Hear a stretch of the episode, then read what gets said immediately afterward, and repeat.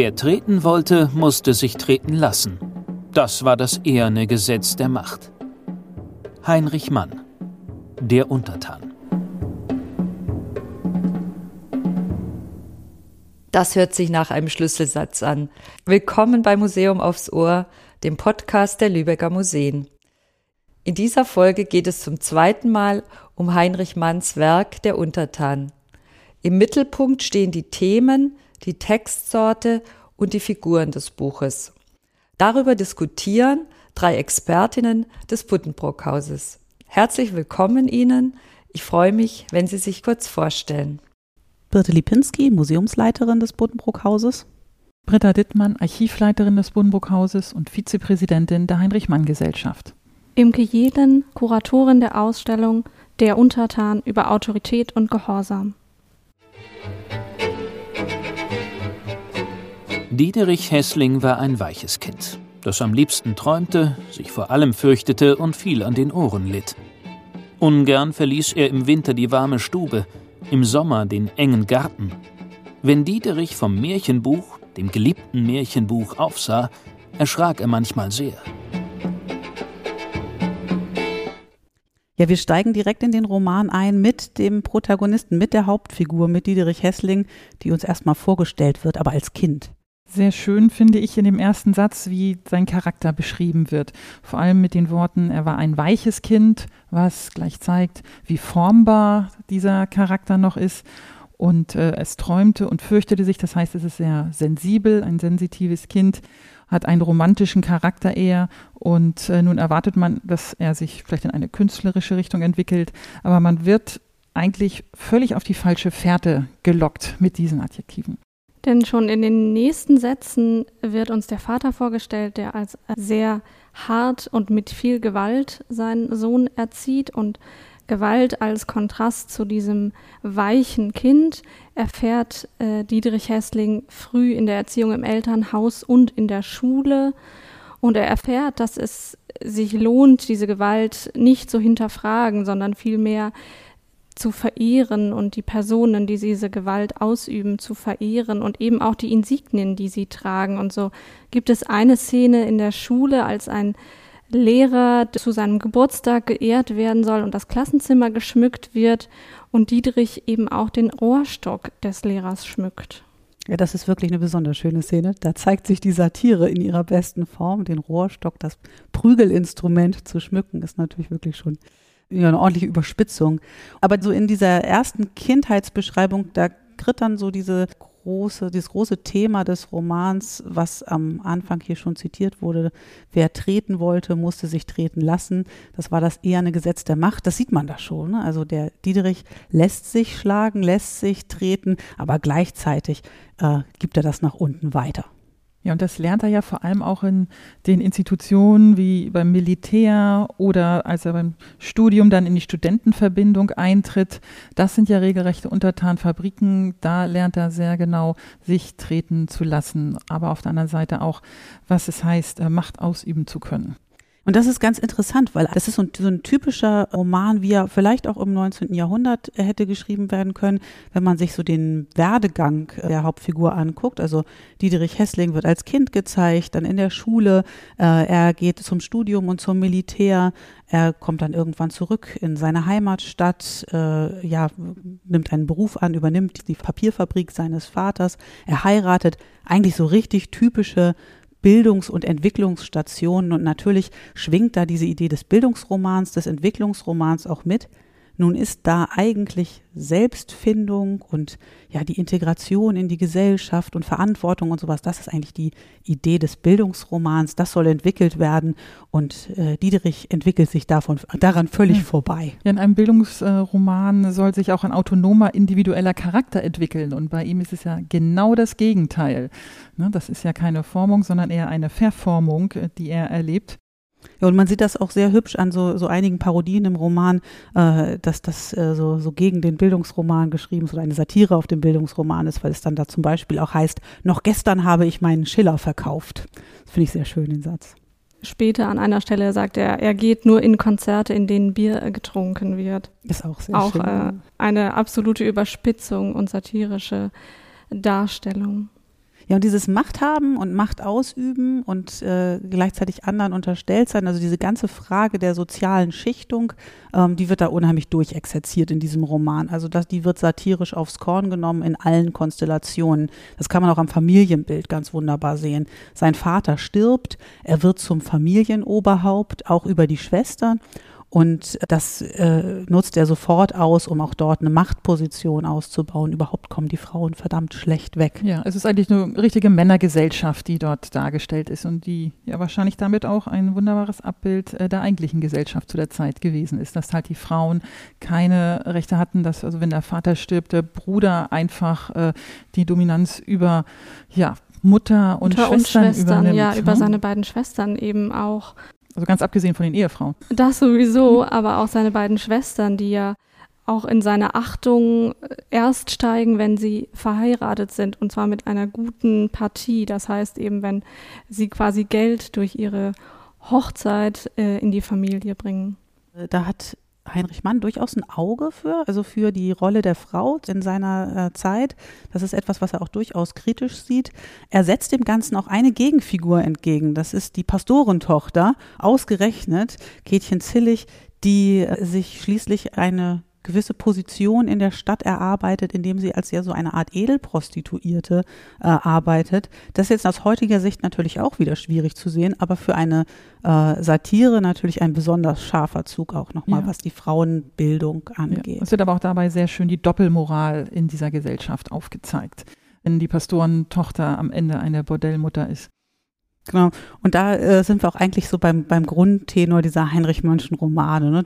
Diese Satire auf die Gesellschaft, das ist etwas, das hat er schon länger verfolgt, das tut er in den früheren Romanen auch. Professor Unrat ist da sicherlich das bekannteste Beispiel und das wird hier jetzt so richtig, ja, auf die Spitze getrieben. Ja, in Perfektion, kann man schon fast sagen, äh, durchexerziert.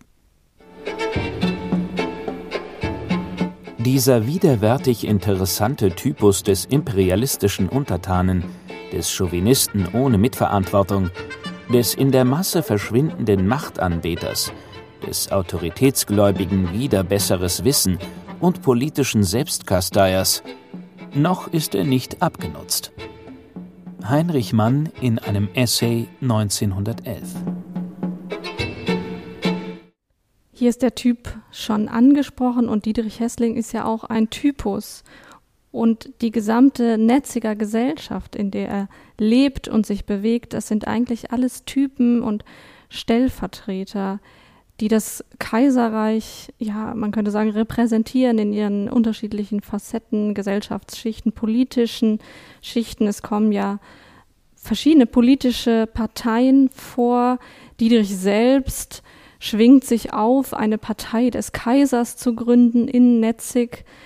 Die äh, Gegner dieser Partei sind quasi die Liberalen, die Freisinnigen, äh, damals auch äh, im Kaiserreich eine Partei, eben durch den Typ vertreten des liberalen, freisinnigen Politikers, gegen die Diederich opponiert. Ja, also eigentlich ein Mikrokosmos. Netzig ist ein Mikrokosmos, äh, ja, im Gegensatz zum Makrokosmos das Deutsche Reich, weil halt alle Interessengruppen und Institutionen und ja, Charaktere vertreten sind, die auch im großen Deutschen Reich auftauchen. Ich finde da ganz bezeichnend diese Szene, ähm, als es die Arbeiteraufstände gibt und einer der Arbeiter erschossen wird und da so ein Auflauf auf der Straße passiert und hinterher treffen sich die äh, Akteure alle im Ratskeller. Und äh, es wird getrunken und Diederich Heßling kommt, da ist er noch relativ frisch in der Stadt, der kommt in diesen Ratskeller und soll sich mit an den Tisch der Liberalen setzen, wird eingeladen, das zu tun, lehnt ab, weil er sagt, wir sind zwar alle liberale Männer, aber er verstehe seinen Liberalismus doch ein bisschen anders. Und dann setzt er sich an einen, macht er einen neuen Tisch auf und dort kommen dann zusammen der Pastor Zillig für die kirchliche Macht, äh, der Major Kunze für das Militär, der Gymnasialprofessor Kühnchen für das Bildungssystem, der ist bezeichnenderweise auch noch ein Veteran, also Militär und Bildung ganz eng verbunden. Dann ist ein Jurist dabei, der Assessor Jadassohn und es ist ein Journalist dabei für die Presse, die Deutungsmacht, und äh, Hessling als frischer Fabrikbesitzer für die Wirtschaft, den Kapitalismus. Also hier kommen sie alle sozusagen an einem Tisch zusammen und man merkt schon bei dieser ersten Begegnung, die schwingen alle große Worte, aber eigentlich haben sie doch nur ihre kleinen egoistischen Ziele im Sinn. Auch hier wieder ganz deutlich die Satire in den Namen, den sprechenden Namen, ja.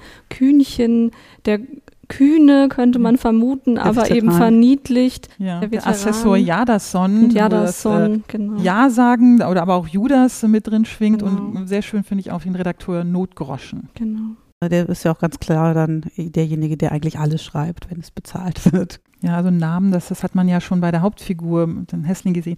Das ist äh, wirklich sehr überlegt bei Heinrich Mann, ne? Und äh, führt nachher bis äh, zum Sozialisten Napoleon Fischer. Also die, diese Namenskombination, die ist eigentlich unschlagbar. Das finde ich auch, die ist wirklich wunderbar.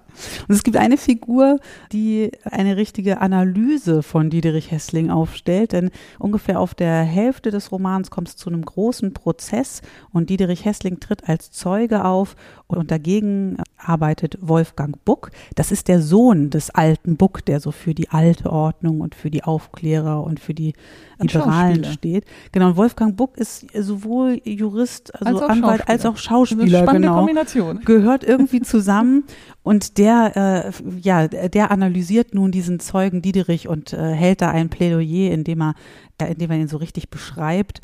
Und äh, ja, sagt dann, dass er ein Durchschnittsmensch von gewöhnlichem Verstand, abhängig von Umgebung und Gelegenheit, mutlos, solange hier die Dinge schlecht für ihn standen, und von großem Selbstbewusstsein, sobald sie sich gewendet hatten. Und er sagt äh, hinterher zu Diederich, dass äh, ihm dieses Plädoyer so Spaß gemacht hat und dass er so einen Spaß hatte, sich hineinzuversetzen in Diederich. Also der hat sozusagen seine Schauspielerrolle und seine Anwaltsrolle zusammengebracht und analysiert eben ja den Untertan. Ja, also die Interpretation dieser Figur liefert also Heinrich Mann gleich mit. mit ja, über den Wolfgang Buck, genau. Ja, der, der darf die Interpretation mitliefern. Durchweg sind meine Romane soziologisch. Den menschlichen Verhältnissen, die sie darstellen, liegen überall die Machtverhältnisse der Gesellschaft zugrunde. Die am häufigsten von mir durchgeführte Idee ist eben die der Macht. Heinrich Mann, neunzehnhundertzweiundzwanzig. Als Diederich in die Stadt zurückkommt, da lebt der alte Buck ja noch und er kennt ihn aus seiner Kindheit und eigentlich war der alte Buck die Autoritätsperson der Stadt. Und Diederich will jetzt seinen Antrittsbesuch machen, als er wieder da ist, er will zum Bürgermeister. Aber irgendwie zieht es ihn doch dann zuerst zum alten Buck. Er kann ja. sich quasi nicht wehren und muss da zuerst seinen Antrittsbesuch machen und äh, redet ihm dem Munde nach und zeigt sich ganz verständnisvoll für dessen Ansichten und Ideen. Der ist sozusagen die Größe der alten Zeit, ne? Das ist ja achtzehnhundertachtundvierziger Revolution, genau, Liberalismus, verhaftet worden damals, ja, genau. Ja. Jemand, der sich für die äh, Demokratie oder für den Parlamentarismus eingesetzt hat und jemand, der aber auch eine wirtschaftliche Macht hatte, also das, äh, man sagte auch, dem Buck gehört die halbe Stadt oder sowas, so heißt es ungefähr mhm. im Roman, also schon auch jemand, der wirtschaftliche Macht hat und der diese wirtschaftliche Macht aber sozial einsetzt. Und unter anderem während der Romanhandlung auch dafür einsteht, ein Säuglingsheim, also eine Art Waisenhaus in der Stadt zu bauen. Und Diederich will mit diesen Geldern lieber was anderes machen, nämlich ein Kaiserdenkmal errichten. Und daran entwickelt sich ja einer der Hauptkonflikte, Säuglingsheim oder Kaiserdenkmal. Und Diederich kann sich mit seiner gegründeten Partei des Kaisers durchsetzen, aber nur mit Mitteln der Korruption ja, und Intrigen. Und, und Intrigen. Ne? Wie man das sich so in der Politik vorstellt. Ja. Das ist die schlechteste, das, ist das schlechteste Politikbeispiel, was man hier lesen kann, genau. Ja, und das ist aber auch tatsächlich so ähm, natürlich der satirische Punkt daran, dass sich diese Intrigen, die er spinnt, die gehen halt auf. Und gleichzeitig wird er ja in seiner gewonnenen Macht, also er steigt ja durchaus auf in der Stadt, äh, wird er dennoch wieder ja vom, vom Roman, sag ich mal, vom Sockel gehoben. Und das passiert besonders in dem Moment, als es um den Sockel geht, nämlich bei der Kaiserdenkmals. Die geht ja in einem unglaublichen Gewittersturm unter, alles flüchtet und Diederich steht noch schreiend am Pult. um seine Rede zu halten, aber alles geht im Gewittersturm unter, alles flüchtet. Auch die Verleihung eines Ordens, die Diederich jetzt eben noch für seine Großtat in Anführungszeichen erhalten sollte, der wird durchgereicht, weitergereicht und schließlich an einen noch dastehenden Polizisten, der die letzte Stellung hält, äh, bekommt diesen Orden äh, in, von irgendwem in die Hand gedrückt und macht sich auf die Suche nach Diederich, den er schließlich unter dem Rednerpult hockend in, in der Pfütze sitzend findet und ihm diesen Orden überreicht. Ja, das ist wirklich ja. die schlechtestmögliche Haltung, um einen Orden zu empfangen. Und äh, was so, so schön daran ist, ist, äh, Diederich hat ja vorher noch seine große Triumphrede dort gehalten und hat äh, in wirklich scharfen, nationalistischen, auch äh, rassistischen Tönen von der Schlammflut gesprochen, die da aus anderen Ländern über das äh, Kaiserreich äh, fällt. Und dann kommt die Schlammflut wirklich nur ganz anders. Also das ist auch satirisch wirklich sehr schön gemacht, wie diese Rede einfach Stück für Stück parodiert wird. Und er spricht davon, wie man sich kühn dem Feind entgegenstellt und dann kauert er unterm Pult und äh, wird ja von einer ganz anderen Sorte Schlamm umgeben sein. Und das ist sehr, sehr schön als äh, wirklich eine satirische Form der Entlarvung dieses nationalistischen Machtdenkens. Und der Roman endete damit, dass Diederich nach dieser gescheiterten Denkmalsenthüllung auf dem Heimweg sich befindet und er läuft durch die Stadt. Er kommt am Hause des alten Buck vorbei und da steht die Tür offen und er geht hinein und er bekommt mit, dass der alte Buck im Sterben liegt.